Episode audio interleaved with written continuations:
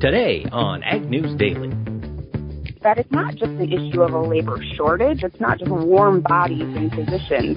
It's people who are qualified, and part of qualification is motivation. Good afternoon, ladies and gentlemen. It is August 9th. I am Mike Pearson, co-host of the Ag News Daily podcast, joined today by just Delaney Howell. And Delaney, how you doing? Hey, just Delaney Howell. What am I, chopped liver?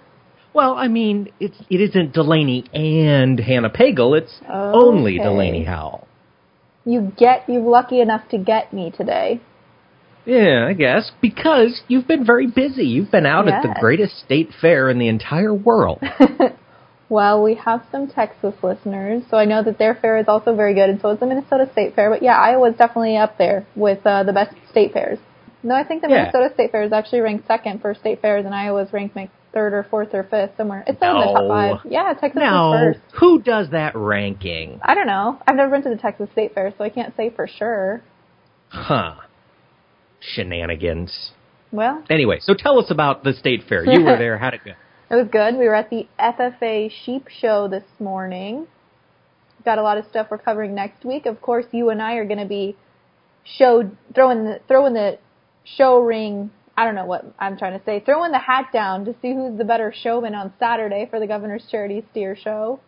I'm not throwing my hat down. Those hats are collectibles, Delaney.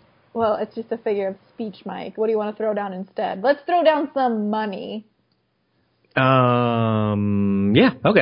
Are you going to do a wager with me? Sure. Four Like- grand to the winner. Okay, well, I don't have four grand unless we get some people to donate some money. We'll do a GoFundMe page. I think we would probably run afoul of some anti-gambling laws here if we were uh, Oh. actually throwing down some money. So let's You're right. just let's be cool. Um, but yeah, we'll be back at the state fair. You were there today. It was hot. You had a chicken chicken. Mm-hmm. I had uh, a corn dog. corn dog? Oh, yeah, I had a corn dog. Yep, sure did. nothing else, huh? No, just a corn dog. What else do I need? What, you pork chop on a stick. Well, I'm working the Iowa Pork Producers Tent next week, so I'll probably get a free pork chop on a stick then. All right. Well, that'll be good. In the meantime, Delaney, what is happening in the world of agricultural news? Well, we certainly have a lot going on in the world of agricultural news. We had uh, some crop progress reports come out, and I think you had that information, so I'm going to let you tackle that. But we do have the WASDE report coming out tomorrow. And I first wanted to start off here with some trade news. I know we keep talking about trade and tariffs and whatnot, but just hours after the Trump administration said on Tuesday it would impose another $16 billion of tariffs on Chinese goods starting August 23rd, China responded and said that they're going to make necessary countermeasures and have decided to impose a 25% tariff on 16 billion dollars of goods imported from the U.S. and uh, said that they will implement it in parallel with the U.S. So it sounds like it is also going to go into effect August 23rd. Yes, that's where we sit today. But we also had trade news that might be might be kind of positive. Uh, Okay. Still getting reports out of the Mexican uh, American NAFTA discussion. Yes. Basically, the uh, Mexican Economy Minister Ildefonso Guajardo said it's possible that uh, Canada could join those talks next week, but he's really pushing to have a bilateral Mexican-U.S. agreement in place before Canada jumps back into the fray.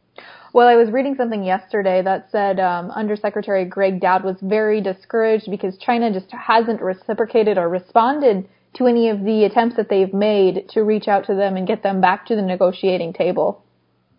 Oh, oh, back on China. Yes. No, no, no, Gotcha. no, with Canada. Oh, Like they've been reaching out to Canada to come back to the table to sit down for negotiations for NAFTA, and Canada hasn't even responded. It sounds Huh. like, weird. yeah. So Well, all right. What else you got for us? Okay, so we have covered the tax section 199A pretty in depth on the podcast, and we've got some new news about that today. Did you see this, Mike? I don't think so. Okay, so the IRS has reissued, I guess, a long awaited rule since we had that 20% de- pass through deduction.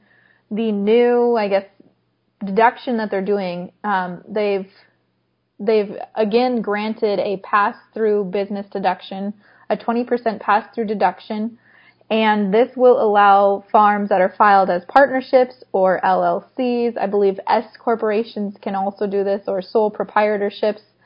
You will be able to deduct 20% um, for those so-called pass-through entities. And it sounds like it's very similar to the Section 189A that they had in the first version. Okay. All right. So, that's- not so for folks who, when they sit down and meet with their accountants, shouldn't be any huge changes from last year. No, no, no. It issue. is. I'm saying it sounds like the same bill that they proposed earlier in the year with the with the tax pass-through deductions, like we were talking about with the cooperatives. Oh. Like I don't. We need to have somebody on. Maybe we could get Glenn Birnbaum on or Paul Neiffer on again. Those two tax accountants that we've had on the podcast before. Yeah. But it sounds like they're. It sounds very similar to what they were doing before. Okay. Yeah. Well, I it'll be interesting to see if that gets any kind of traction. Right. Yep. It will be. Oh, speaking of things costing money, which of course is what taxes are, there are uh, reports out of Europe. You know, we've talked about the drought in the uh, northern countries of Europe affecting their grain crops. You know, wheat production's down, corn production's down. Of course, this also means that straw production is down and prices have skyrocketed. Ordinarily, in England, a, uh ton of straw typically costs about $45 and it's up to a 100 bucks as of today. Um, so that's, excuse me, 45, it's up to 100 pounds sterling, British currency. So that'd be like 100 and, 110, 112 dollars ish. Probably a little more than that. Yeah. Yeah, maybe 125 in American money. So farmers over there in Europe are really going to be grappling with higher feed costs that, you know, farmers here in this country, cattle producers saw back in 2012, 2013 when we were phenomenally short on uh, forage. Hmm. Interesting. Mm hmm. Okay. Well, let's see. Moving on to some other international news. The USDA did just released some trade data for the month of June and has shown a pretty large market share of U.S. soybeans are already sifting or shifting very sharply away from China to the European Union. More than 589,000 metric tons of soybeans were shipped to the EU in June compared to just over 184,000 for June of 2017. So we're already seeing a big transition there.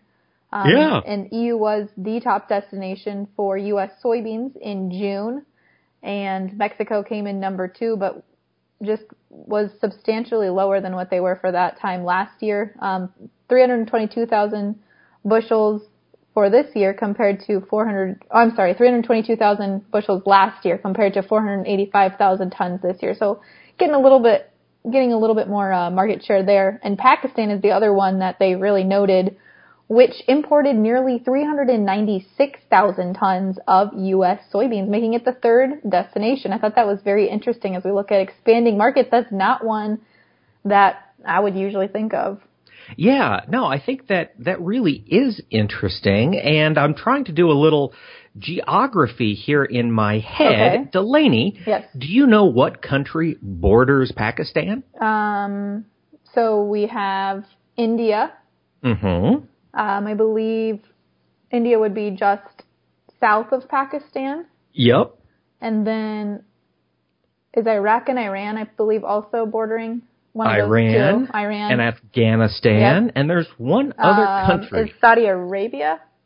No, it is China. Oh, right, right, right. Duh. Yeah, because the, the very northern part of, or the part that touches China, um, is actually more Chinese influenced than Pakistani influenced. We studied Yes. that in one of my Yep, geography it's in the in the Himalayas. Yep. But you know, it's interesting to think that hmm, Pakistan, a neighbor of China, has all of a sudden exploded on the scene as a soybean importer. I wonder what they could be Oh. doing with those beans. Oh, I'd never thought about that. Like maybe they're importing them there, but then they're just selling them directly to China. hmm Transshipping. That would be my guess there with why why it exploded so much so quickly. Well, I mean, we've talked about that before, and maybe we haven't talked about it on the podcast, but I've had discussions with folks who've said, you know, it's very possible that people could be sourcing beans through Canada pretty soon, or potentially if markets don't get better here, those people up in like very northern North Dakota could potentially ship their beans to Canada instead.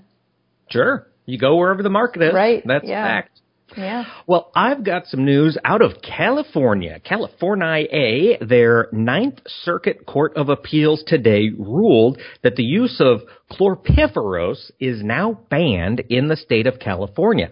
Uh, the EPA under Obama had put a plan in place to eliminate chlorpyrifos. When uh, Scott Pruitt got on board, they changed that and they said, nope, we're going to keep using it. It's still a, a, usable chemical. And now the Ninth Circuit Court of Appeals has said, nope, you've got to ban this chemical within 60 days. And this matters because the chemical is used on about 1.3 million acres of California farmland and I thought this was interesting. Todd Neely from DTN has been covering this trial and or this case, and he's been tweeting out today that during this whole process, there were no appeals or no briefs filed by farm organizations on behalf of chlorpyrifos. Mm-hmm. So apparently, it's just going to go away, and nobody stood up to defend it from the egg sector. And what is chlorpyrifos used in? It is a pesticide. Okay. Yep. Okay. So it's used on a lot of tree crops, Mhm. cotton, and uh, uh, just a lot of crops in California. And they say Okay. it, it causes neural damage Hmm. in uh, farm workers and was it other livestock? The big one was farm workers and perhaps their family and children. Okay, well, I've got some other pesticide related news as we look at California's ag industry. A California jury heard today deliberations in that case about whether glyphosate and Roundup Ready causes cancer. Dewayne Johnson, who was a former groundskeeper, was diagnosed with a non-Hodgkin's lymphoma back in 2014 and claims that Monsanto's weed killer was what gave it to him, Roundup. And so the judge heard the, I believe, that side of the case today. Um, Okay. So the verdict is still, I guess we're still waiting to see what the verdict is. Right. So Monsanto's side is going to present next. The way I understand it, I believe so, yes. Oh no, right, actually, and- nope. I'm sorry. Both sides have presented. Um, and in the closing arguments, Johnson's attorneys and then the lawyers for Monsanto apparently couldn't agree on basic facts, including when he was exposed, when his rashes began appearing, or even how much his body of his body was covered during the accident. Hmm. So we're waiting now to hear the verdict.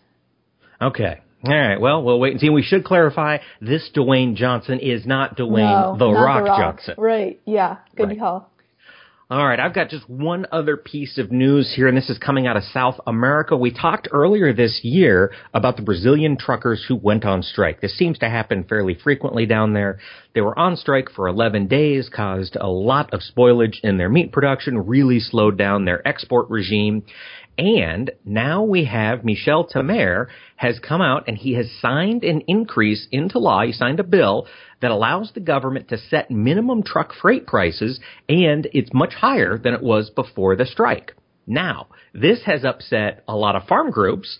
In fact, one of the larger farm groups, CNA, said the study showed that this new policy will cause the price of basic foodstuffs like meat, rice, beans, and eggs to increase by 12%. So, if we think about uh, Brazilian soybeans now costing 12% more to get to their ports, Yeah. all of a sudden, a 25% U.S. tariff is only a 12.5% U.S. tariff to the end user. well, the way I see it, Brazilian soybeans have already been trading at a premium, which was almost Mhm. equivalent to the 25% tariff. So this 12% cost or 12% higher cost makes me think that it's going to be more like you're paying a whatever 20, 37% premium to buy Brazilian soybeans.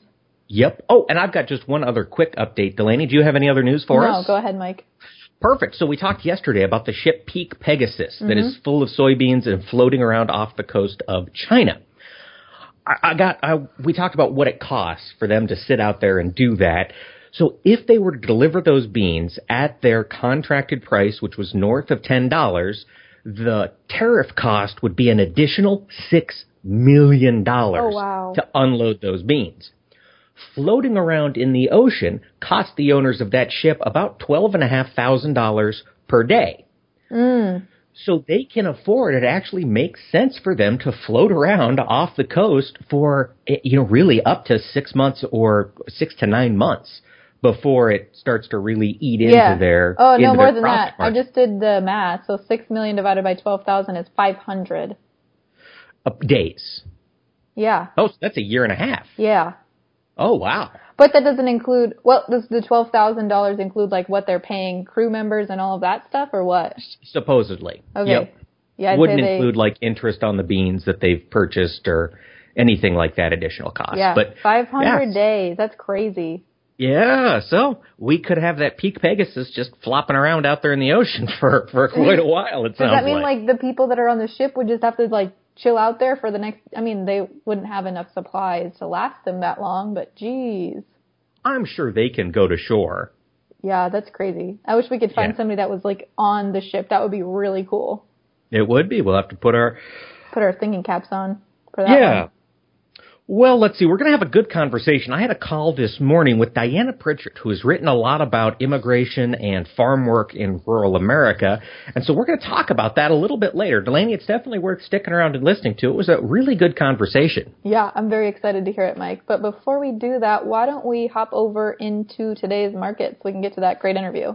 Absolutely. Let's do that, folks. And we're going to remind you that our markets are brought to us by our good friends at the Zaner Group. Volatility in prices can create some nervousness, but it can also create some opportunity. To put that black ink in your pocket, give our friends at Zaner a shout at 312-277-0050 or visit their website at zaner.com. We've got red ink on the screen today in the grain markets. In corn, the September contract was down two cents at 369 and a quarter. December was down two and a quarter to close at 382 and three quarters. In soybeans, the August contract six cents lower finished at 887 and three quarters. November new crop down six and a half to finish at 904 even. In Chicago wheat, the September contract dropped five and a half cents at 564 and a half.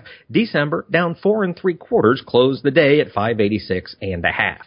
Looking over on the livestock side, it was not a pretty day for cattle producers. In live cattle, the August contract was down $1.5750 at 108.25. October off $1.95 on the day to close at 109.05. And feeder cattle saw that trend continue. The August contract down $1.30 at 149.35. September down 72 and a half to finish at 149.0250. Did see some strength in lean hogs. The August contract was up 17 and a half cents to finish at 54.9750. October limit up $3 higher.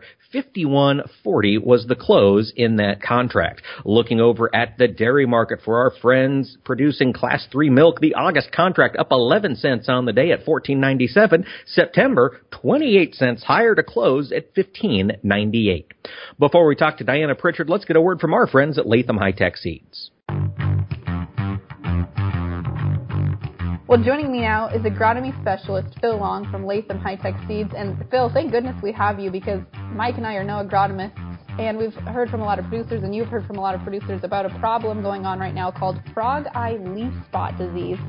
Fill us in, Phil. What is that disease, and what does it do to soybeans? Sure. So it's a it's a fungal disease. It's uh, something that we may not hear about quite as often, but you know, given the conditions we've had, these nice uh, humid, rainy conditions, we seem to keep getting. Uh, fortunately, I should say, but uh, tends to favor this kind of disease uh, showing up in the in the soybean canopy. And the problem with it is it shows up in the top part of the canopy or the upper canopy on the new leaves, which is the ones you want to protect.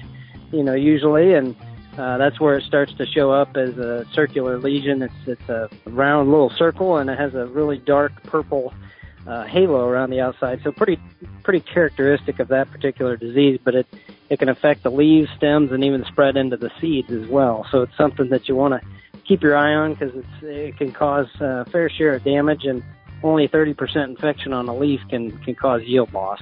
Phil, I think you know what my next question is going to be. Is there anything you can do to prevent or treat frog eye when you get it in your fields?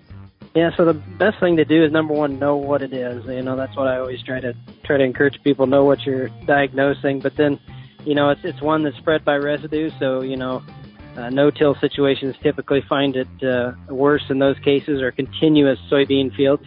If there are many of those out there, that's uh, something to maybe shy away from for a year or two. Not not trying that practice, um, but just uh, you know protecting it all the way up to the really the green bean stage. So R3 is a good time to treat if you're going to use a, a strobilurin type fungicide on that disease, um, but just keeping it protected until those those seeds are to that that full seed stage.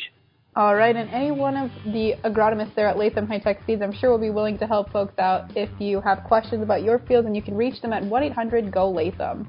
Well, folks, joining us today on the Ag News Daily podcast is Diana Prichard. And Diana is a freelance journalist. She's based in Michigan. She's a farmer. She's a mom. Diana, thanks for taking the time to talk to us today. Hey, thanks for having me on.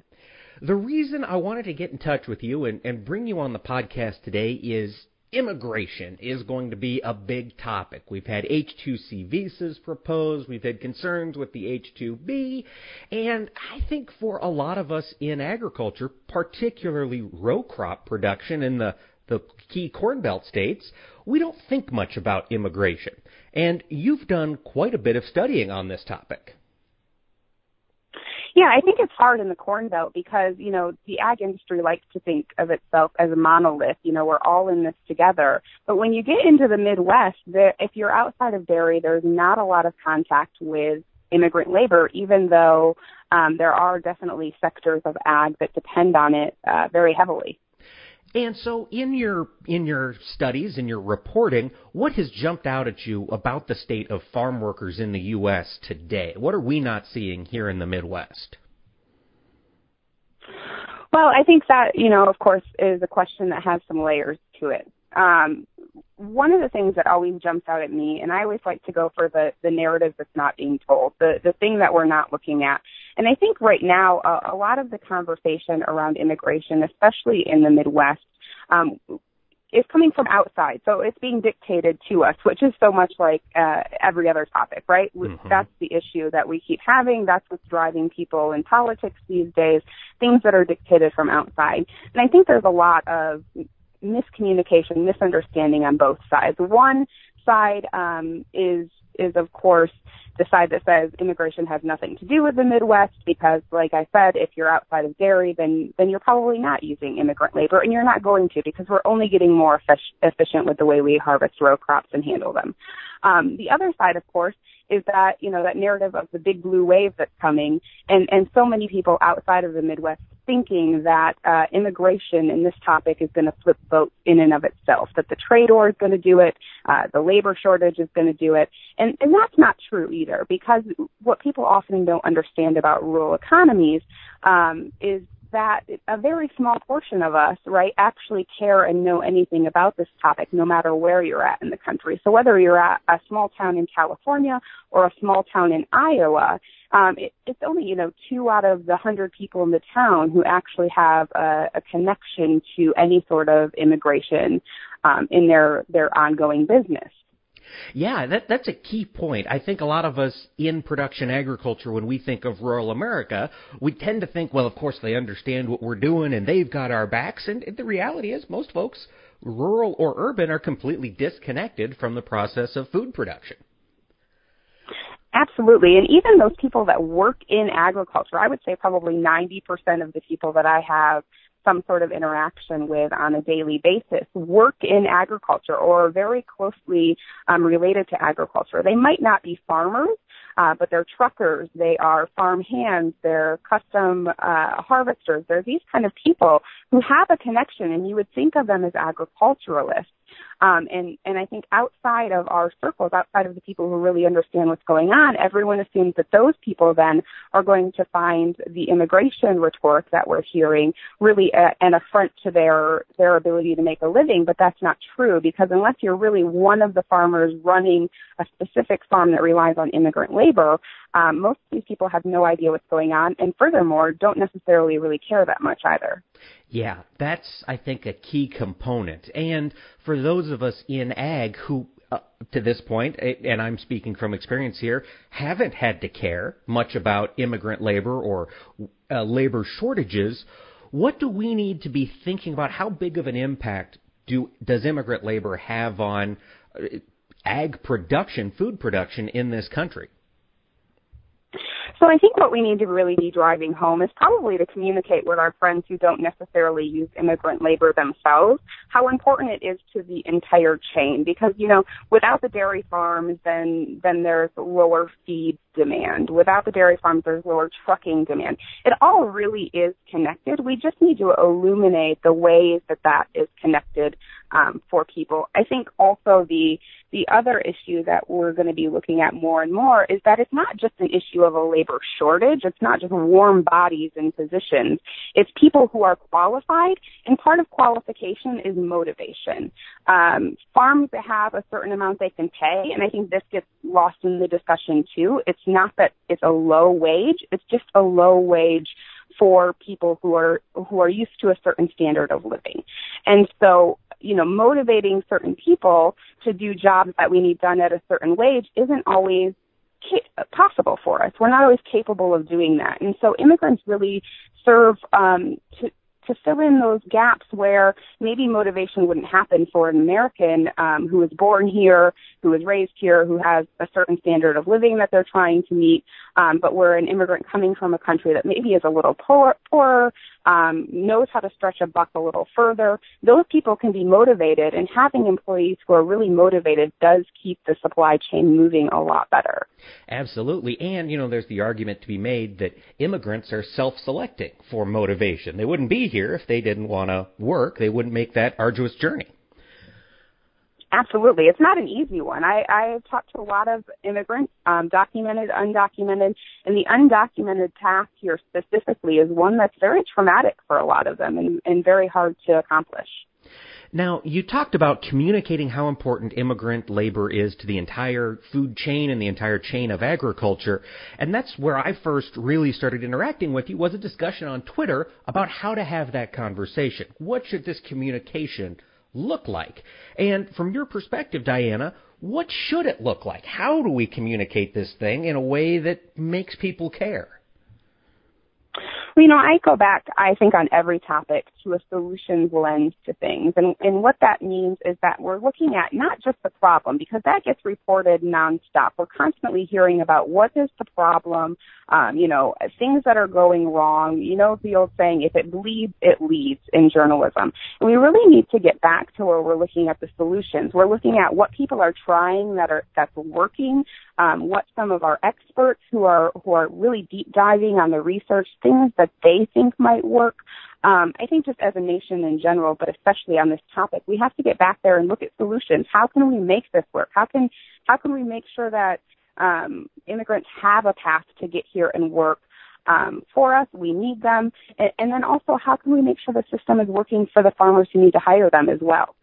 That's a key component. And since you've talked to a lot of immigrants, both documented and undocumented, when you hear about their story, what are they looking for? Are they looking for a path to citizenship? Are they looking to make some money and, and go back home to enhance their families' lives back wherever they came from? What's the story that we're not being told from the immigrant's perspective?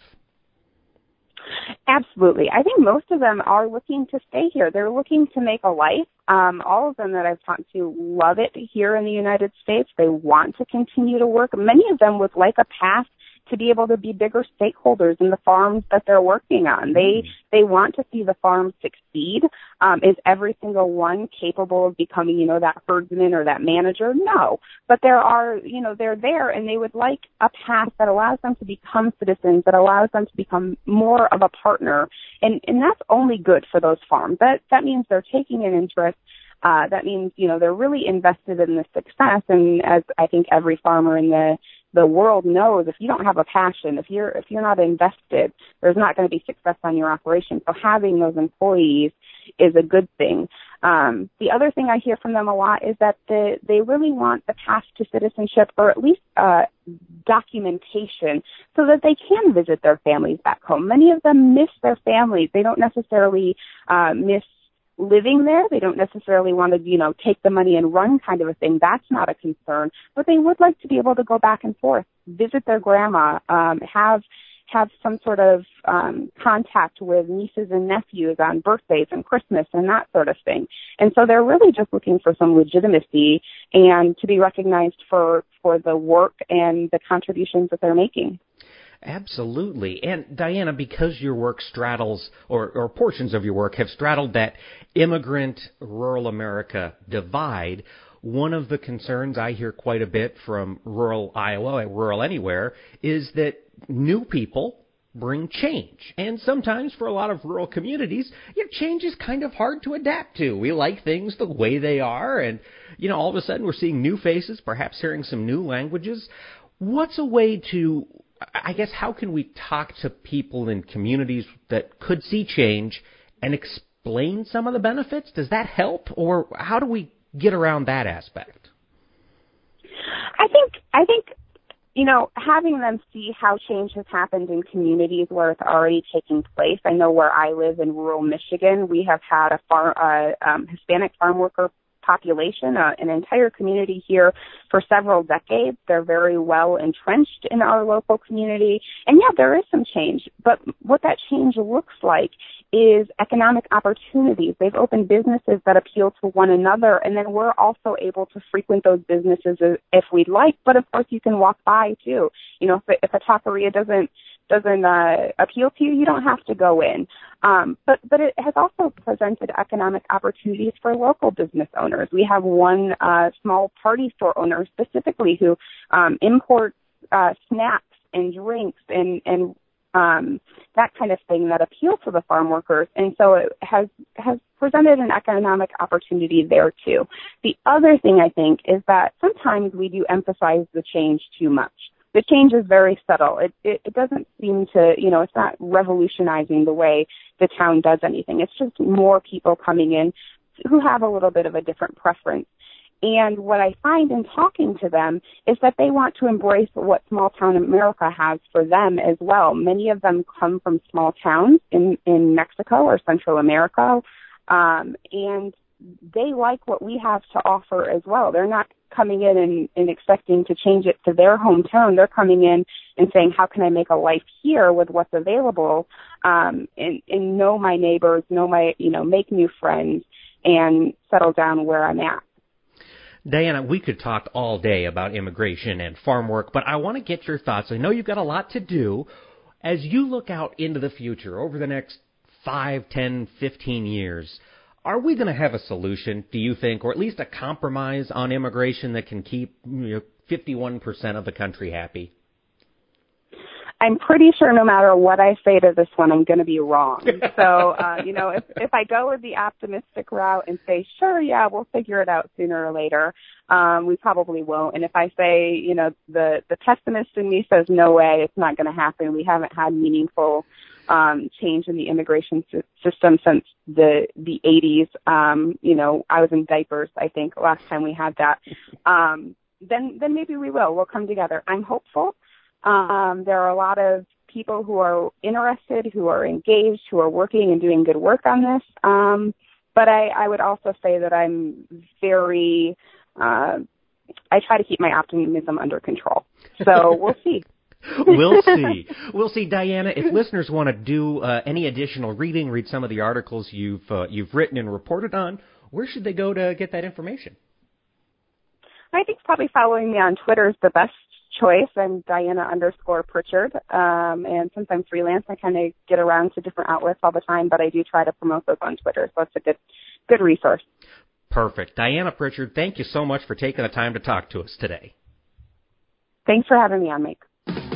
Well, lots of different ways to look at immigration and, and what labor impacts are on the farm. Delaney, it's interesting. It really is, Mike. I agree you know, we will be back tomorrow and we're going to be talking about milk labeling regulations. So that should be a pretty interesting conversation. What does all of it mean? Calling uh, calling milk milk and soy milk soy beverage. So folks stick around and, and stay tuned.